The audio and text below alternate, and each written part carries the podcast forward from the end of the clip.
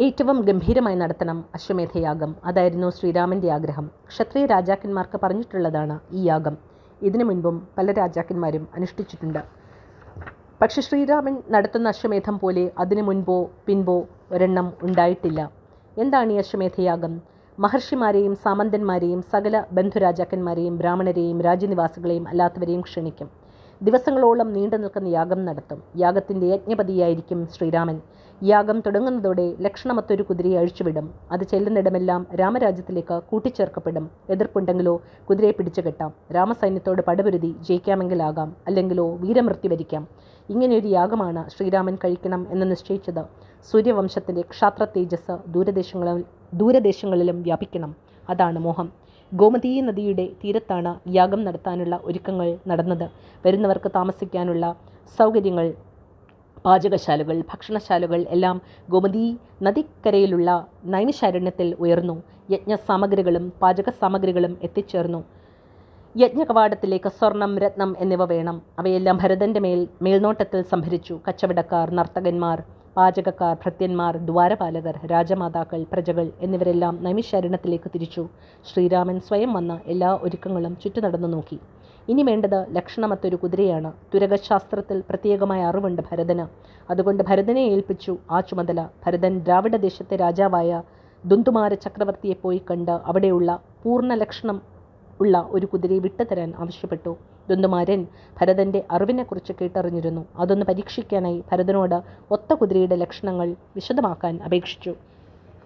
ഭരതൻ തുരകലക്ഷണം വിസ്തരിച്ചു. ആളെ മറയ്ക്കുന്ന ഉയരമുണ്ടാകും ലക്ഷണമൊത്ത കുതിരയ്ക്ക്. ഇന്ദ്രനീലം തോൽക്കുന്ന നിറം. കൈ രണ്ടിനും മുട്ടിന് താഴെ മഞ്ഞ നിറം. രണ്ട് കാലിനും ചുകപ്പ് നിറം. പവിഴത്തോടൊക്കുന്നത് ശംഖനാദം നാണിച്ചു പോകുന്ന ശബ്ദം. മാർത്ത് ഇടതുവശത്ത് വലം പിരിയായുള്ള ചുഴി. വലത്തുവശത്ത് ഇടം പിരിയായുള്ള ചുഴി. പിൻഭാഗത്ത് വാലിന് താഴെ ഊർദ്ധമുഖമായൊരു ചുഴി. മുതുകത്ത് ഇടം വലം പിരിഞ്ഞ രണ്ട് ചുഴികൾ.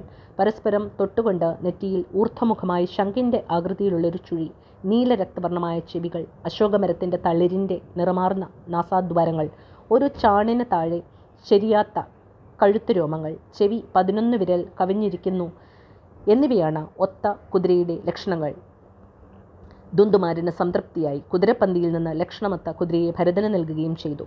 യാഗത്തിനുള്ള ഒരുക്കങ്ങളെല്ലാം പൂർത്തിയായി. ശ്രീരാമൻ യജ്ഞ പതിയാണ് പത്നി സമേതനായി വേണം യാഗം ചെയ്യാൻ. അതാണ് ശാസ്ത്രവിധി. ശ്രീരാമന് വേണമെങ്കിൽ വേറൊരു വിവാഹം കഴിക്കാം. വിരോധമില്ല. ഇക്ഷാഗുവംശ വംശ രാജാക്കന്മാർക്ക് അത് നിഷിദ്ധമല്ല.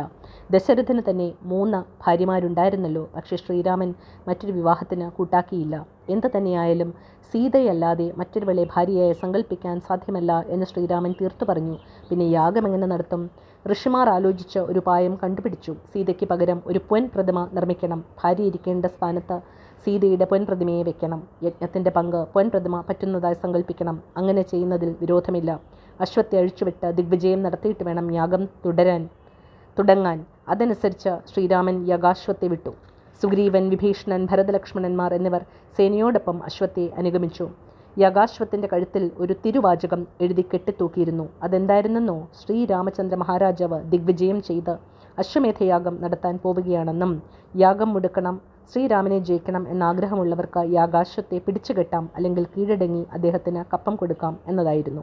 അംഗം കലിംഗം വങ്കം കാശ്മീരം കാംബോജം കൊങ്കണം മാഗധം മാളവ നിഷ നിഷധ ചേര ചോള പാണ്ഡ്യ പാഞ്ചാലാദി രാജ്യങ്ങളിലെ രാജാക്കന്മാർ ശ്രീരാമചന്ദ്രനെ വണങ്ങി. ഹിമാലയത്തിന്റെ ദക്ഷിണവശത്തുള്ള താഴ്വരയിൽ വെച്ച് ചിത്രകവചൻ എന്ന അസുരൻ യാകാശത്തെ പിടിച്ചു ഭൂമിക്കടിയിലുള്ള മഹിഷപുരത്ത് കെട്ടിയിട്ടു. ജാമ്പവാൻ പറഞ്ഞു ഹിമവാനോട് ചോദിച്ചാലറിയ മഹിഷപുരത്തേക്കുള്ള വഴി ഹിമവാൻ പറഞ്ഞു യുദ്ധം ചെയ്യുന്ന ജയിക്കുന്നതിലല്ല മിടുക്കുവേണ്ടത് ചിത്രകവചന്റെ ഭാര്യ പുരഞ്ജിനിയുടെ കയ്യിൽ ഒരു മാലയുണ്ട്. ജനന ശൃംഖല എന്നാണ് പേര്. അത് വൃന്ദാവനത്തിലെ മഹാകാളി നൽകിയതാണ്. ഭർത്താവ് മരിച്ചത് അറിയുമ്പോൾ അവൾ ആ മാല കഴുത്തിലിട്ടാൽ മരിച്ച ഭർത്താവ് ജീവിക്കും. ആ മാല അവളിൽ നിന്ന് മറ്റൊരാളിൽ എത്തുമ്പോഴേ ചിത്രകവചൻ മരിക്കൂ. ഹിമവാൻ മഹിഷപുരത്തേക്കുള്ള വഴി പറഞ്ഞു കൊടുത്തു.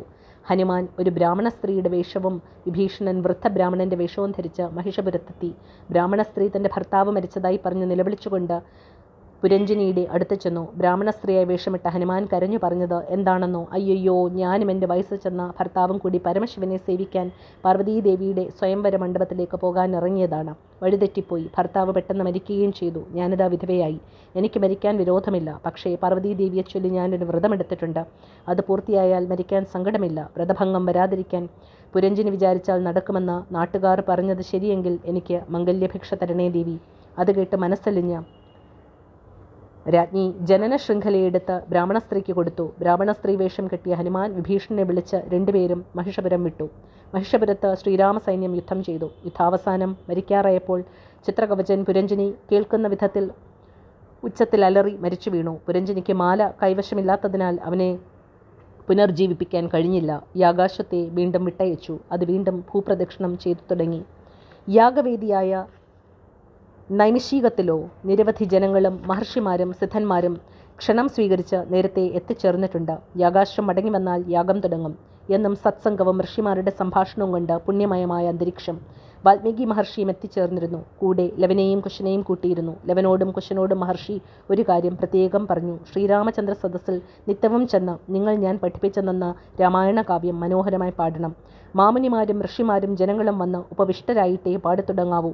ആര് ചോദിച്ചാലും പേരോ നാളോ നാടോ ഒന്നും വെളിപ്പെടുത്തരുത്. ഞങ്ങൾ മഹർഷി വാൽമീകിയുടെ ശിഷ്യരാണെന്ന് മാത്രം പറയുക. രാജാവ് സ്വർണ നാണയങ്ങൾ തരും. അപ്പോൾ പറയണം ഞങ്ങൾ കായ്കനികൾ ഭക്ഷിക്കുന്ന മുനികുമാരന്മാരാണ്. ആയതിനാൽ സ്വർണ നാണയങ്ങൾ സ്വീകരിക്കുകയില്ല. കുശലവന്മാർ സമ്മതിച്ചു. നിത്യവും ശ്രീരാമചന്ദ്രന്റെ സദസ്സിലവർ രാമായണം പാടി. ശ്രീരാമകഥയിലെ ഓരോരോ സംഭവവും ഹൃദയസ്പൃക്കായ ഭാഷയിൽ പാടിക്കൊണ്ടുപോയി. എത്ര മധുരമാ പാട്ട്. എത്ര ഹൃദ്യമാ കഥ. കേട്ടവരും കണ്ടവരും അത്ഭുതപ്പെട്ടു. ശ്രീരാമചന്ദ്രനോ പാട്ടിൽ ലയിച്ചുപോയി അദ്ദേഹം. എന്തെല്ലാം ഓർമ്മകൾ തിക്കിത്തിരക്കി വന്നു. പഞ്ചവടി ചിത്രകൂടം രാവണവധം ഹാ സീതയെ എന്ന നിശബ്ദ നിലവിളി ശ്രീരാമചന്ദ്രനെ നെഞ്ചിലുയർന്നു. മറന്നു കിടന്നതെല്ലാം പിന്നെ ഓർമ്മ വരികയായി. ഹൃദയം കൂരമ്പുകളിൽ കിടന്ന് പിടയുന്ന വേദന വീണ്ടും വീണ്ടും അനുഭവിച്ചു. കുട്ടികൾ ആരാണ് എന്ന് അന്വേഷിക്കണമെന്ന് ഓരോ ദിവസവും നിശ്ചയിച്ചുറയ്ക്കും. അവരുടെ പൂമുഖം കണ്ടപ്പോൾ സർവവും മറന്ന് നിർനിമേഷനായി ഇരുന്നു പോകും. അപ്പോഴേക്കും അവർ പാടിത്തുടങ്ങും. സർവരും നിശബ്ദരാകും. പാട്ടിൽ ലയിച്ചിരിക്കുന്നവരുടെ നിശ്വാസങ്ങളല്ലാതെ മറ്റൊരു ശബ്ദവും ഉയരില്ല. വൃക്ഷലതാദികളും പക്ഷിമൃഗ മൃഗാദികളും അവരുടെ പാട്ടിന് കാതോർത്തു നിന്നു. പാട്ട് നിർത്തിയാൽ കുമാരന്മാർ ഉടനെ മടങ്ങും പർണശാലയിലേക്ക് ശ്രീരാമനോ ഘോരമായ വസനത്തിന്റെ ചുഴിയിൽപ്പെടും. അങ്ങനെ രാമായണം മുഴുവനും പാടിത്തീർന്നപ്പോൾ ശ്രീരാമചന്ദ്രൻ ഒരു കിഴി സ്വർണ നാണയങ്ങൾ നീട്ടി ആ കോമള ബാലന്മാരോട് ചോദിച്ചു നിങ്ങൾ ആരാണ്? എവിടെ നിന്ന് വന്നു? ആര് പഠിപ്പിച്ചതാണ് ഈ പാട്ട്? അവർ വാൽമീകി മഹർഷി പറഞ്ഞതുപോലെ സ്വർണ നാണയങ്ങൾ വാങ്ങാൻ കൂട്ടാക്കിയില്ല. വാൽമീകി മഹർഷിയുടെ ശിഷ്യന്മാരാണ് തങ്ങളെന്ന് പറഞ്ഞ് അവർ പൊയ്ക്കളഞ്ഞു. വാൽമീകി മഹർഷിയാകട്ടെ. യാകാശം മടങ്ങി എത്തുമ്പോഴേക്കും വന്നുകൊള്ളാം എന്നൊരു സന്ദേശം കൊടുത്ത് മടങ്ങിപ്പോവുകയും ചെയ്തു. ആ അത്ഭുത ബാലന്മാരുടെ പാട്ട് ശ്രീരാമന് സമ്മാനിച്ച ഹൃദയവേദന ദുസ്സഹമായിരുന്നു. സീത ഇരിക്കേണ്ട സ്ഥാനത്ത് നിൽക്കുകയാണ് നിർജീവനായ നിർജീവമായ പൊൻപ്രതിമ. എത്രയോ വർഷമായി ഗർഭിണിയായ സീതയെ പിരിഞ്ഞിട്ട്. അന്നു മുതൽ ശ്രീരാമൻ രാജകീയമായ എല്ലാ സുഖങ്ങളും ഉപേക്ഷിച്ചിരുന്നു. ലക്ഷ്മണന് മാത്രം അറിയാവുന്ന രഹസ്യമായിരുന്നു അത്.